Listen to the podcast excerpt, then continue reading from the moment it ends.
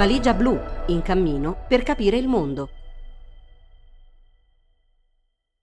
Perché partono? Conversazione con Antonella Sinopoli a cura di Arianna Ciccone. Ils ont partagé le monde, Nessuno lascia casa, a meno che la casa non sia la bocca di uno squalo. Scappi al confine solo quando vedi tutta la città scappare. I tuoi vicini corrono più veloci di te, fiato e sangue in gola. Il ragazzo con cui sei andata a scuola, che ti baciava vertiginosamente dietro la fabbrica di lattine, tiene in mano una pistola più grande del suo corpo. Lasci casa solo quando la casa non ti lascia rimanere.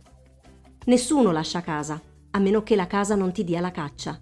Fuoco sotto i piedi, sangue caldo nella pancia. È qualcosa che non avresti mai pensato di fare, finché la lama non ti ha bruciato il collo, di minacce. E anche allora nascondi l'inno nazionale sotto il respiro. Soltanto strappare il passaporto nei bagni di un aeroporto, singhiozzando ad ogni boccone di carta, ti ha fatto capire che non saresti più tornata. Devi capire che nessuno mette i figli su una barca a meno che l'acqua non sia più sicura della terra. Nessuno si brucia i palmi sotto i treni, sotto le carrozze. Nessuno passa giorni e notti nel ventre di un camion nutrendosi di carta di giornale, a meno che le miglia percorse non vogliano dire di più di un semplice viaggio. Nessuno striscia sotto le recinzioni, nessuno vuole essere picchiato, compatito, Nessuno sceglie campi di rifugiati o perquisizioni a nudo che ti lasciano il corpo dolorante. Né la prigione, perché la prigione è più sicura di una città di fuoco e un secondino nella notte è meglio di un camion pieno di uomini che assomigliano a tuo padre. Nessuno può sopportarlo, nessuno può ingoiarlo, nessuna pelle può essere tanto resistente. Andatevene a casa, neri, rifugiati, sporchi, immigrati, richiedenti asilo, che prosciugano il nostro paese negri con le mani tese, che odorano strano, selvaggi. Hanno distrutto il loro paese e ora vogliono distruggere il nostro. Come fate a scrollarvi di dosso le parole, gli sguardi sporchi? Forse perché il colpo è meno forte di un arto strappato. O le parole sono più tenere di 14 uomini tra le tue gambe, perché gli insulti sono più facili da mandare giù, delle macerie, delle ossa, del corpo di tuo figlio fatto a pezzi. Voglio tornare a casa, ma casa mia è la bocca di uno squalo, casa mia è la canna di un fucile e nessuno lascerebbe la casa, a meno che non sia la casa a spingerti verso la spiaggia, a meno che non sia la casa a dirti di affrettare il passo, lasciarti dietro i vestiti, strisciare nel deserto, attraversare gli oceani, annega, salvati, fai la fame, chiedi, dimentica l'orgoglio, è più importante che tu sopravviva. Nessuno se ne va di casa finché la casa è una voce sudata, che dice vattene, scappa lontano da me ora. Non so cosa sono diventata, so solo che qualsiasi altro posto è più sicuro di qua.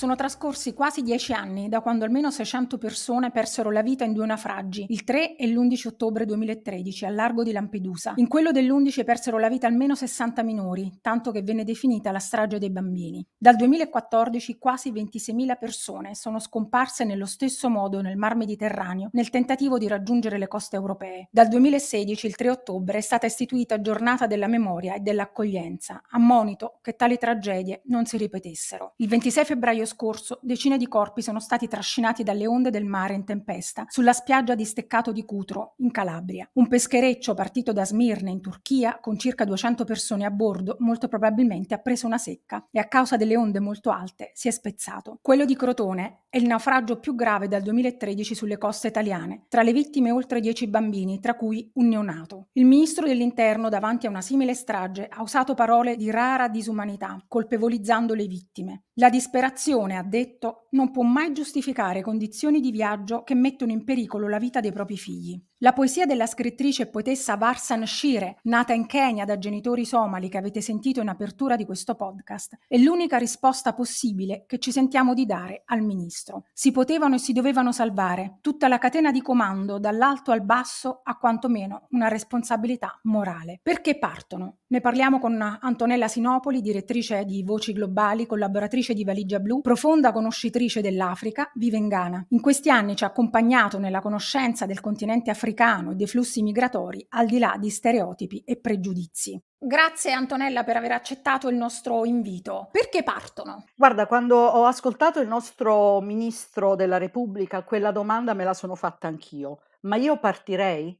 Partirei non sapendo se quel qualcuno al timone sa davvero manovrare una barca. Partirei non sapendo se l'unica bottiglia di acqua che ho mi basterà, non sapendo se l'imbarcazione su cui sto viaggiando resisterà, se sarò tra i sopravvissuti o tra quelli che ci lasceranno la vita, se mi accoglieranno o mi respingeranno. E mi sono detta, avrei il coraggio, perché per affidarsi al mare ci vuole coraggio, molto coraggio e non avere altra scelta. E penso che se quell'estremo coraggio c'è chi riesce a trovarlo, ecco, quella persona, quella persona che lotta e non si arrende merita profondo rispetto. Dunque parliamo d'Africa. Comincerei col dire che è assolutamente sbagliata la percezione che ci sia un esodo di massa dall'Africa verso l'Europa ma neanche c'è questo desiderio così diffuso tra i giovani africani di lasciare i loro paesi. Quella che chiamiamo emergenza migranti è stata costruita a tavolino. Solo circa il 3% della popolazione africana che si mette in viaggio arriva in altre parti del mondo, perché il 75% dei migranti subsahariani rimangono all'interno del continente, spostandosi da un paese all'altro, così come afferma tra l'altro uno studio commissionato proprio dall'Unione Europea. Si è creata negli anni una grande retorica, una grande propaganda costruita e cavalcata, lo sappiamo, da una certa classe politica.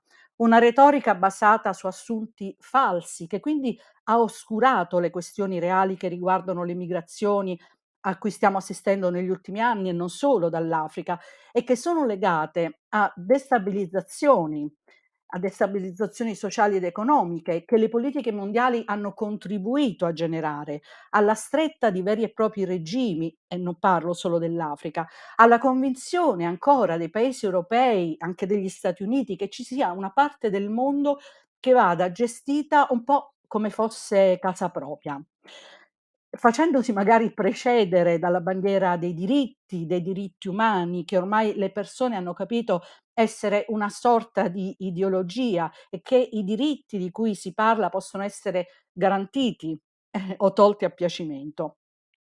Dopo dieci anni di presenza occidentale in Afghanistan, che cosa è rimasto? Dopo dieci anni di operazioni militari francesi, ma non solo francesi, in Mali, nel Sahel, che cosa è rimasto? Da un lato i talebani hanno ripreso il potere, dall'altro i jihadisti sono raddoppiati. È ormai accertato che calare il potere dall'alto con la forza e fare accordi con questo o quel leader di turno non è costruire basi solide per la sicurezza dei cittadini. Poi vorrei ricordare che in Africa ci sono 32 milioni di sfollati interni, sono spostamenti forzati che nel corso di un decennio non hanno, non hanno fatto che aumentare. Sono solo 10 paesi sono responsabili dell'88% degli sfollamenti forzati, paesi in cui è in atto, tra l'altro, un conflitto e sette di questi hanno un governo autoritario. E lo scorso anno oltre 100 milioni di africani hanno affrontato livelli critici di insicurezza alimentare. Anche in questo caso 9 su 10 dei paesi colpiti da questo dramma sono in conflitto.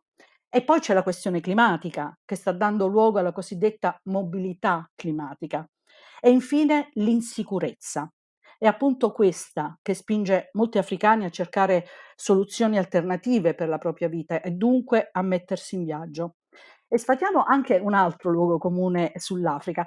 Sembra superfluo ripeterlo, ma l'Africa non è povera, sono gli africani ad essere impoveriti e questo non solo per lo sfruttamento delle risorse, ma perché sono gli stessi politici locali che distribuiscono male o poco i profitti di quelle risorse.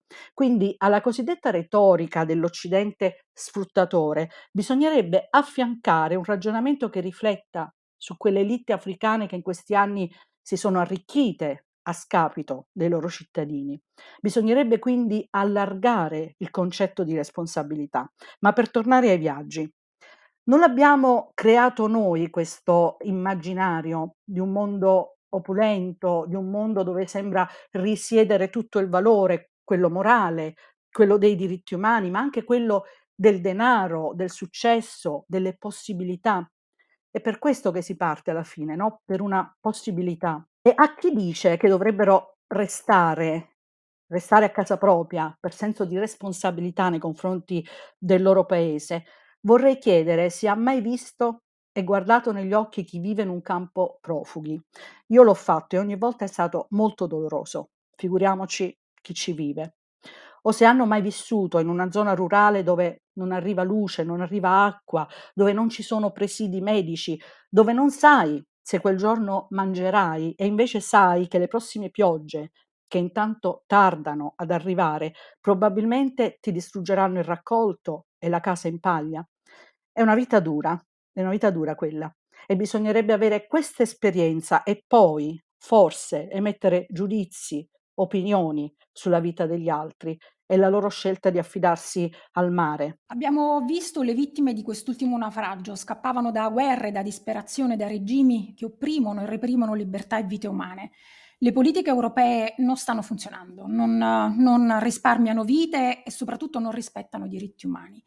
Ehm, cosa possiamo e dobbiamo davvero fare per evitare queste morti annunciate? Tu hai scritto per Valigia Blu un importante approfondimento, per esempio sulla questione dei passaporti. Leggo un passaggio. La morte per emigrazione è una delle malattie contemporanee. Come affrontarla, o meglio ancora, come guarirla, non richiede indignazione, seppure tal sentimento sia utile a prendere le distanze dai colpevoli, liberarsi di un peso che in realtà ci vede in qualche modo tutti responsabili, o almeno parte in causa. Nei nostri privilegi, nella nostra inazione, azione nella nostra inerzia.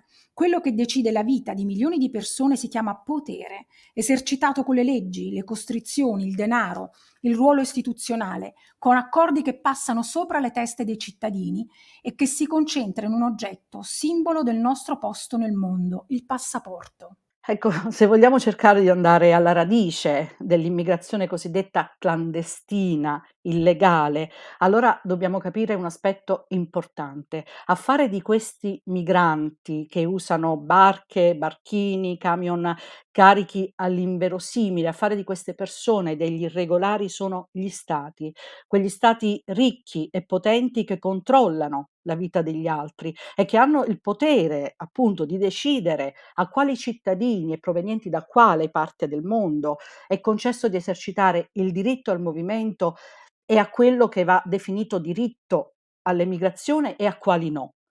Ogni anno escono appunto degli index che sulla base di alcuni parametri definiscono i passaporti più potenti e quelli diciamo che non valgono niente. Nell'ultimo rapporto risulta che i passaporti più potenti siano quelli, eh, quello del Giappone, i cui cittadini possono viaggiare in 193 luoghi al mondo senza bisogno di un visto, e poi Sud Corea, Singapore, seguiti a ruota dai paesi europei, compresa l'Italia, gli Stati Uniti, gli Emirati Arabi. Per quanto riguarda l'Italia, soffermiamoci nel nostro paese, sono 189 le destinazioni visa free, cioè in cui è possibile viaggiare, dove è possibile andare senza richiedere un visto. Ma facciamo altri esempi. I titolari di un passaporto nigeriano, la Nigeria è il paese più popoloso dell'Africa subsahariana, possono accedere solo a 46 destinazioni senza visto, vale a dire solo al 20% del mondo. Ma più in basso ancora ci sono Yemen, c'è la Somalia, c'è l'Afghanistan, guarda caso paesi in conflitto e la cui popolazione è praticamente prigioniera, così come sono prigionieri tutti quei cittadini africani a cui viene costantemente negato un visto regolare, vuoi per una ragione, vuoi per un'altra.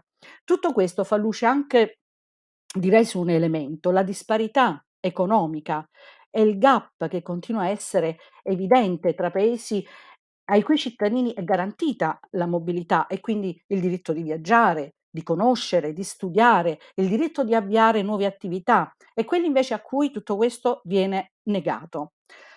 Vorrei dire che con le frontiere, con il diritto al movimento, il mondo, l'Europa ha sempre fatto un po' come gli pareva. Nella conferenza di Berlino a cavallo tra il 1884 e l'85, le grandi potenze di allora si spartirono l'Africa, creando e dividendo stati, mettendo linee di frontiere che avrebbero diviso popoli e comunità.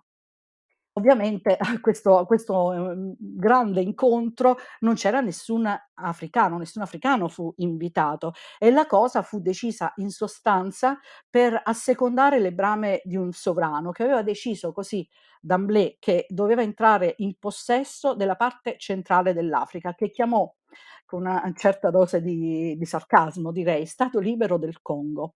Si trattava di Leopoldo II re del Belgio. C'è un libro, Il fantasma di re Leopoldo di Adam Hochschild, che aiuta a far capire aiuta a far capire quello che è accaduto successivamente in questo paese, definito uno scandalo geologico, tante sono le ricchezze minerarie che possiede e dove è in corso un conflitto ventennale che ha fatto milioni di morti e milioni di rifugiati. Quello che voglio dire è che, come si dice, per capire il presente, ehm, il passato bisogna conoscerlo, anche per capire perché si sceglie un barcone. Non è, ehm, mhmm, perché a questi migranti piace giocare alla roulette russa, ce la farò, non ce la farò, ma perché il mondo che precedentemente li ha resi schiavi, parlo della tratta atlantica, e poi ha stabilito i confini, e poi li ha colonizzati, e poi mhmm, ha appoggiato dittatori ed ucciso invece quei leader illuminati e capaci. Penso sempre come sarebbe stato, ad esempio, se Lumumba, Sankara, Cabral non fossero stati uccisi per volere complicità delle potenze occidentali e più spesso che no con l'aiuto della CIA. Ecco, quel mondo che ha bisogno delle risorse africane si è preso ed esercita il diritto di movimento del corpo nero. E intanto riflettiamo anche su un concetto, quello di migrante economico, un concetto normalissimo quando si parla di cittadini europei, di giovani europei, che, ehm, diventa però un reato quando si tratta di giovani africani. Anche anche il linguaggio crea questa divisione. I giovani europei, gli italiani che vanno a cercare lavoro all'estero sono definiti espatriati, gli altri sono immigrati. Perché? E comunque c'è da dire, è chiaro che, mhmm, le le migrazioni sono processi storici, non si fermano con la retorica, non si fermano con le parole e nemmeno con i morti in mare. Allora prima bisognerebbe dare a tutti il diritto di viaggiare e di emigrare attraverso i canali ufficiali e poi pensare come affrontare l'inserimento sociale dei nuovi arrivati il riconoscimento dell'asilo, dello status eh, di rifugiato e così via. Perché si continua a morire nel Mediterraneo, Antonella? Allora, si continua a morire nel Mediterraneo, anche nel deserto del Sahara e e purtroppo potrebbe accadere anche, ehm, ancora sulla rotta turca, perché non è che le catastrofi, ehm, naturali, ehm, come i terremoti o quelli provocati come le guerre, ehm, lasciano le cose come stanno, eh. Si continua a morire perché una certa parte del mondo si è arroccata sulla politica della difesa delle frontiere e della sicurezza. Come poi come se l'insicurezza in altre parti del mondo non finisca prima o poi per riversarsi anche su di noi. Perché abbiamo esternalizzato le frontiere, che sono diventati dei gironi infernali, facendo accordi con leader senza scrupoli, mettendo la vita delle persone nei fatti nelle mani dei trafficanti, così da avere poi un facile capro espiatorio. La Libia, vorrei ricordarlo, dal 2011, dalla caduta di Gheddafi, che prima ci piaceva, poi no, è uno dei più forniti hub di armi di tutta l'Africa. E, e da lì, alla faccia dell'embargo, che arriva la maggior parte delle armi nel Sahel, che è un'area caldissima del continente africano. E con la Libia ogni governo italiano negli ultimi anni ha sottoscritto accordi e sborsato denaro per per, come dire, tenere a bada i migranti. L'ultimo accordo, l'ultimo memorandum è stato firmato poco tempo fa dalla premier Meloni, ma è de- dal 2017 cioè dal governo Gentiloni che viene firmato questo accordo che in pratica si rinnova automaticamente. Che poi, mh, volendo sintetizzare questo memorandum, stiamo parlando di un finanziamento contro i diritti umani, cioè sono soldi in cambio di respingimenti. Esattamente, è esattamente così. Ehm, e e de dicevo appunto dal 2017 alla fine del 2022 quasi 100.000 bambini, donne e uomini sono stati intercettati in mare dalla Guardia Costiera libica, che noi paghiamo, per poi essere riportati in un paese che non può essere considerato sicuro. La Libia ci serve, nonostante sia un paese in conflitto e con leadership divise. ognuna delle quali si contende una parte del territorio. Ci serve per il petrolio, per il gas, ci serve eh, per fare la prima fase del lavoro sporco con i migranti. Poi è chiaro che l'Italia non può fare tutto da sola, no? occorre un'Europa unita, ma non è con la politica dei respingimenti e mostrando i muscoli e tra l'altro giocando appunto con la vita delle persone che si convince l'Europa a fare davvero fronte comune sulla questione migrante. Tutti lo sanno che i centri degli immigrati in Libia sono dei campi di concentramento, sono dei lager in cui tra torture fisiche, psicologiche e privazioni si tengono in vita questi poveri disperati che però rappresentano moneta contante per i carcerieri, per quei leader con cui abbiamo fatto accordi, per i trafficanti. Tra i programmi dell'Unione Europea Esistono per esempio come l'Emergency Trust Fund dei programmi appunto di assistenza e di rimpatrio, ma la questione è agire sulle cause strutturali che investono anche la responsabilità dei leader africani. Anche qui appunto ci sarebbe un lungo discorso da fare. Per quanto tempo si continuerà a parlare di Africa come un continente in via di sviluppo che ha bisogno di aiuto e sostegno economico? non dico no alla cooperazione, ma questa deve affiancare, non sostituire i governi, perché altrimenti si, si, si crea una dipendenza. Su questa ambivalenza, questo Occidente che continua, che continua, a sentire il fardello dell'uomo bianco, no? ricordate Kipling che parla dell'uomo, dell'uomo, africano, dell'uomo nero come un uomo ehm, eh, metà selvaggio, eterno bambino che va civilizzato, e poi c'è questo senso di dipendenza dell'africano, bisogna mh, mm, che sia inculcato nell'africano, ecco, bisognerebbe cominciare a riflettere su questi punti. Lo scrittore kenyota Ngugi Wa Thiong'o parla di decolonizzazione della mente, ma oggi si dovrebbe cominciare a parlare anche di decolonizzazione dell'economia e degli aiuti. Io ricordo questo libro importantissimo di Dambisa Moyo, che è un'economista zambiana, che si chiama Dead Aid, l'aiuto che uccide, che in maniera molto chiara, molto puntuale, mh, mhmm, definisce, dà cifre su quanti miliardi sono stati spesi nei decenni nel continente africano e quanto questo non, ha, non abbia comunque eh, risolto le questioni strutturali, abbia anzi creato dipendenza. Ma riflettendo ancora sulle migrazioni, quello che mi piacerebbe sentire è il sentimento di cordoglio dei presidenti, di quei cittadini africani morti in mare in questi anni. Perché questo non succede? Perché gli accordi, per esempio, appunto per controllare le partenze, passano sulla testa dei cittadini e non ci si domanda, per esempio, che fine faranno quei 90 milioni di giovani disoccupati e laureati nigeriani. Quanto si sta davvero impegnando il governo per loro? Poi tornando alla Libia, secondo alcuni eh, dati più recenti, pare che nel paese e dunque in quei famigerati centri eh, ci siano circa 700.000 migranti di 41 nazionalità mh, e i numeri sono sempre in crescita. Dal 2017, parliam parlando ancora di quanti soldi sono stati spesi e che potevano essere utilizzati, uhm, diversamente, l'Unione Europea ha stanziato 57,2 milioni di euro per la gestione delle frontiere e della migrazione in Libia. Quindi noi finanziamo la Frontex, finanziamo la Guardia Costiera libica e finanziamo indirettamente anche i trafficanti. Ecco perché come hanno fatto organizzazioni umanitarie, come ha fatto Human Rights Watch, si parla di complicità dell'Italia e dell'Europa in crimini contro l'umanità. In questi anni, come dicevo presentandoti, ci hai aiutato a capire l'Africa, a conoscerla con un approccio totalmente diverso rispetto alla narrazione occidentale, lo hai fatto anche ora. Un approccio che risente anche fortemente di una mentalità colonialista eurocentrica. Quando parliamo di Africa, di cosa parliamo? Ecco, l'Africa è un continente di un miliardo e circa 400 milioni di persone e la popolazione raddoppierà nei prossimi 30 anni. Questo vuol dire che uno ogni quattro abitanti sulla Terra sarà africano, con una media di 18 anni, quindi eh, materia di riflessione.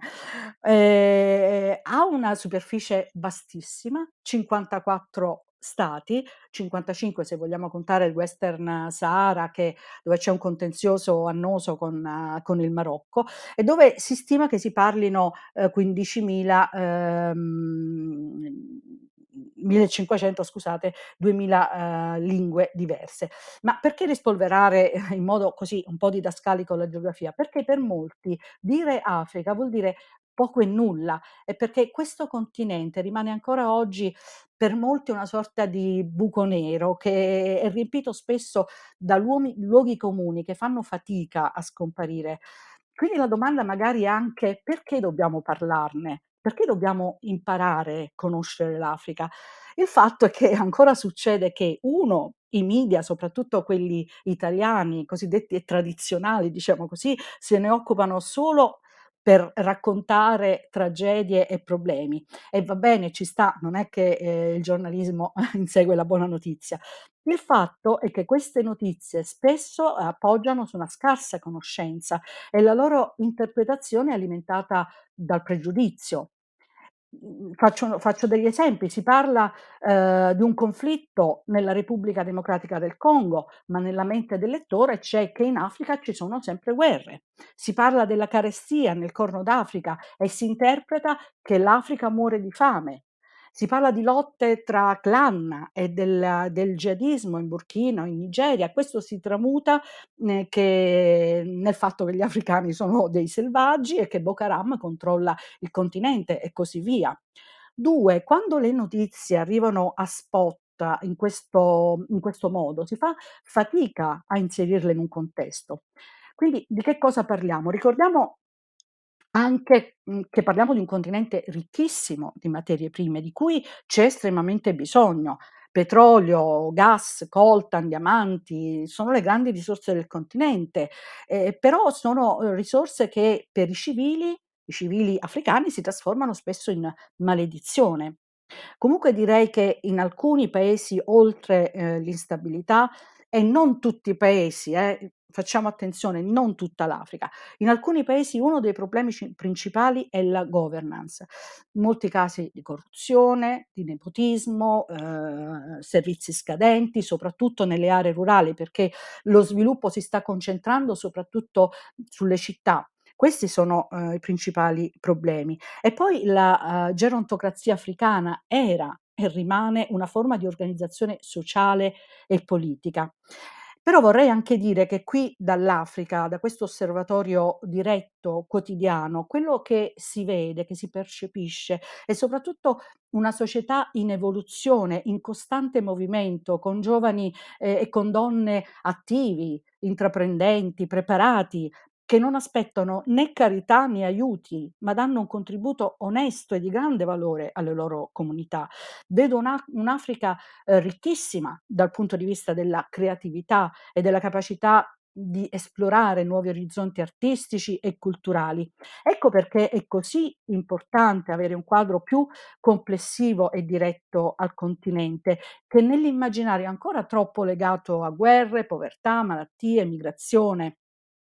È chiaro quanto l'Africa sia un continente importante per il resto del mondo, per l'Italia è molto importante. Nel 2021 le esportazioni, ehm, italiane in Africa hanno registrato un fatturato di, ehm, credo 18.000.000.000 di euro, in particolare, le esportazioni sono aumentate nell'Africa subsahariana e questo è un mercato comunque in crescita, ehm, non solo per l'aumento della popolazione, ma anche di una classe una classe medio-alta che compra case, auto, fa acquisti importanti.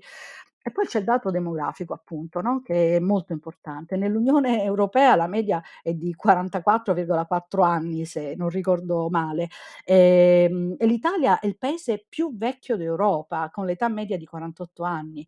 Nell'Africa subsahariana invece l'Africa subsahariana è una popolazione più giovane del mondo e il 43% dei suoi abitanti ha un'età inferiore ai 15 anni. Quindi cosa cosa mhmm, cosa ne sarà di questi giovani? Ehm, saranno considerati una potenzialità oppure ancora si penserà, mhmm, che che solo l'élite vecchia può stare al potere, per esempio, e ai giovani ai giovani non è dato spazio? Ehm, e poi io credo che anche che continuare a respingere i migranti faccia un po' il gioco della Russia e della Cina e di tutti questi nuovi attori, la Turchia, l'India, che hanno intrecciato negli anni eh, relazioni economico-commerciali con i paesi africani. Antonella, proprio rispetto a questo hai scritto un lungo approfondimento su come l'Africa oggi eh, sia eh, teatro di una nuova guerra fredda. Sì, infatti, ehm, è così perché in questo in questo periodo, quando è incominciata la ehm, il conflitto in Ucraina, molti diciamo tutti si sono un po' affaccendati a fare la corte alla ai paesi africani, ai leader africani, perché serviva il consenso. Però nello stesso tempo, ehm, si è creata una, ehm, ulteriore frattura tra, ehm, quella che è la mentalità, diciamo così, europea e quella che è ehm, e quella che è la posizione della Russia. Pensiamo solo alla alla retorica putiniana di un occidente colonialista che vuole continuare a sfruttare senza rispettarle le popolazioni africane. Ecco, questa è una retorica che tra i giovani africani farà, fa grande presa e che si è rafforzata con la guerra in Ucraina.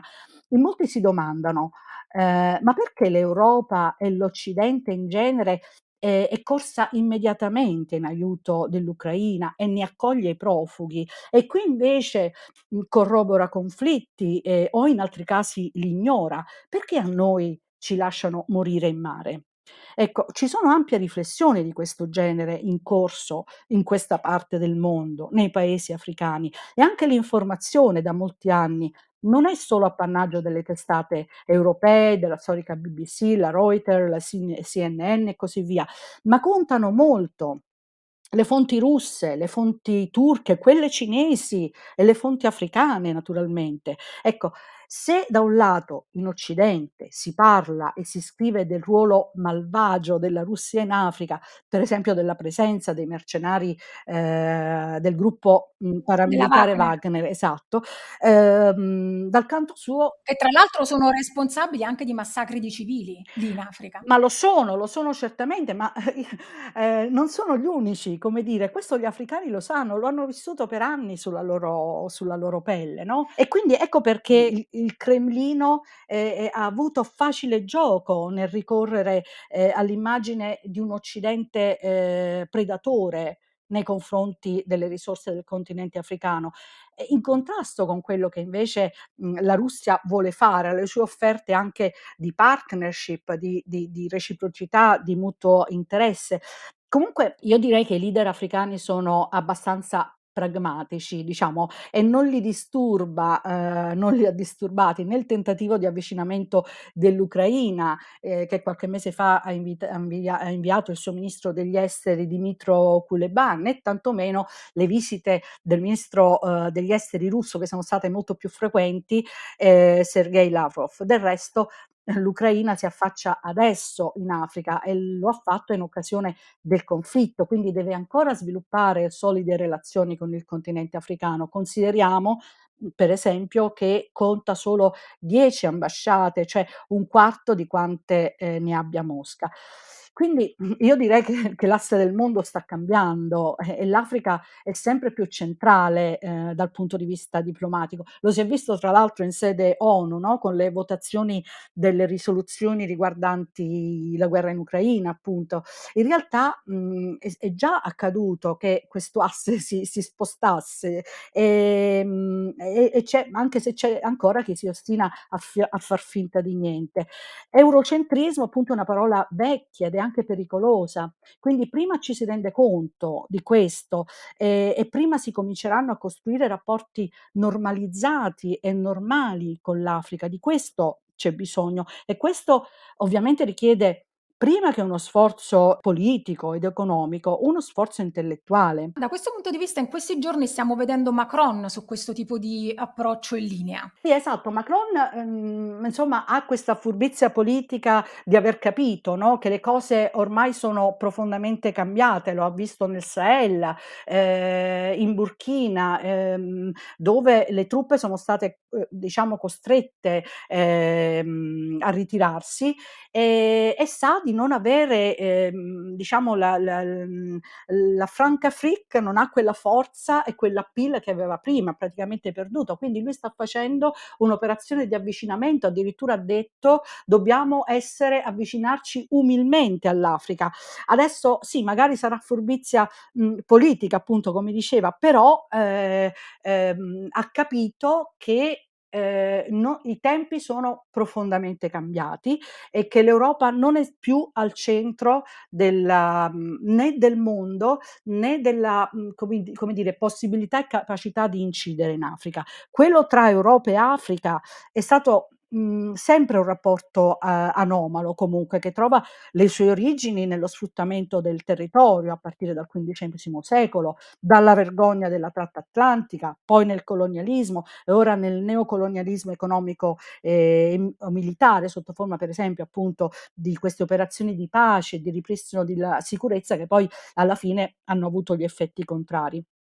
Quindi da un lato c'è un'Europa che continua ad essere un po' paternalista, no, anche con queste tante ONG che sono dannose per l'autostima degli africani e per la responsabilità dei leader dei leader africani. E poi dall'altro c'è quest'Africa, è un'élite un po' ferma sui vecchi meccanismi. Ma io vorrei ehm, sottolineare un punto: perché condanniamo le ONG se salvano vite umane e ci piacciono invece che quelle che vanno a portare cibo ai poveri bambini affamati africani?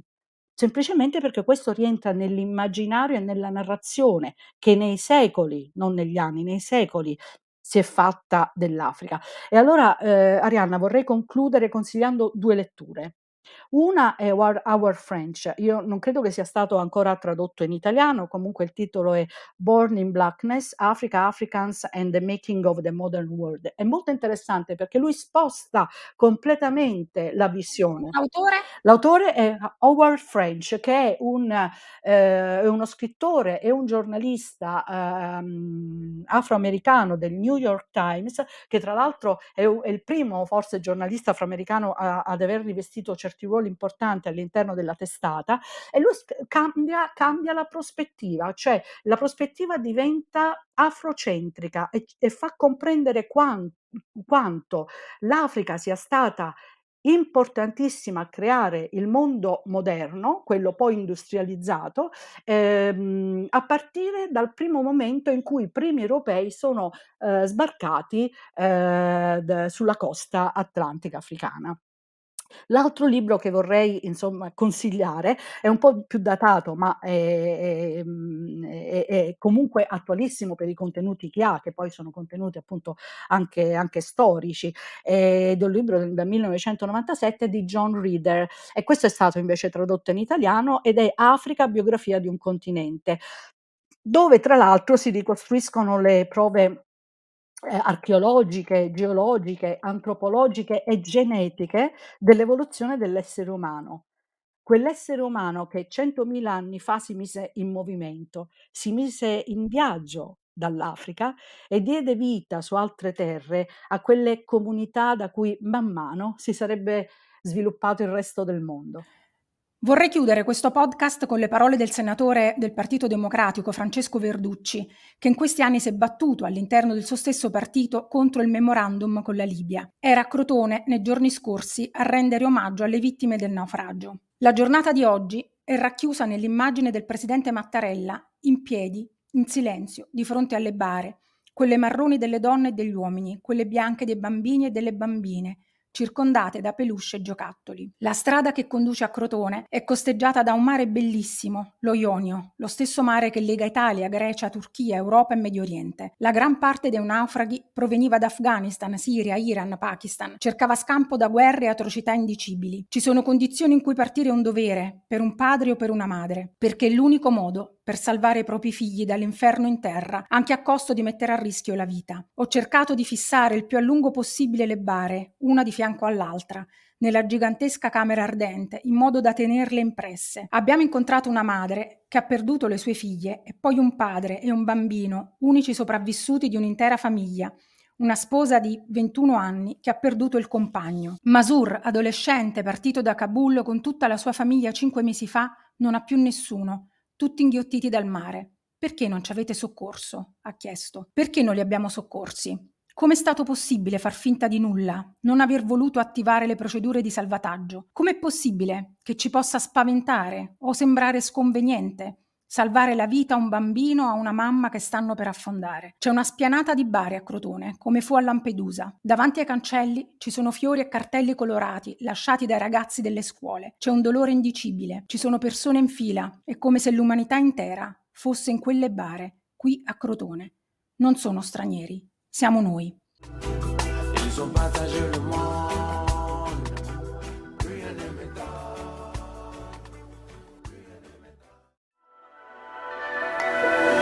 Valigia blu, in cammino per capire il mondo.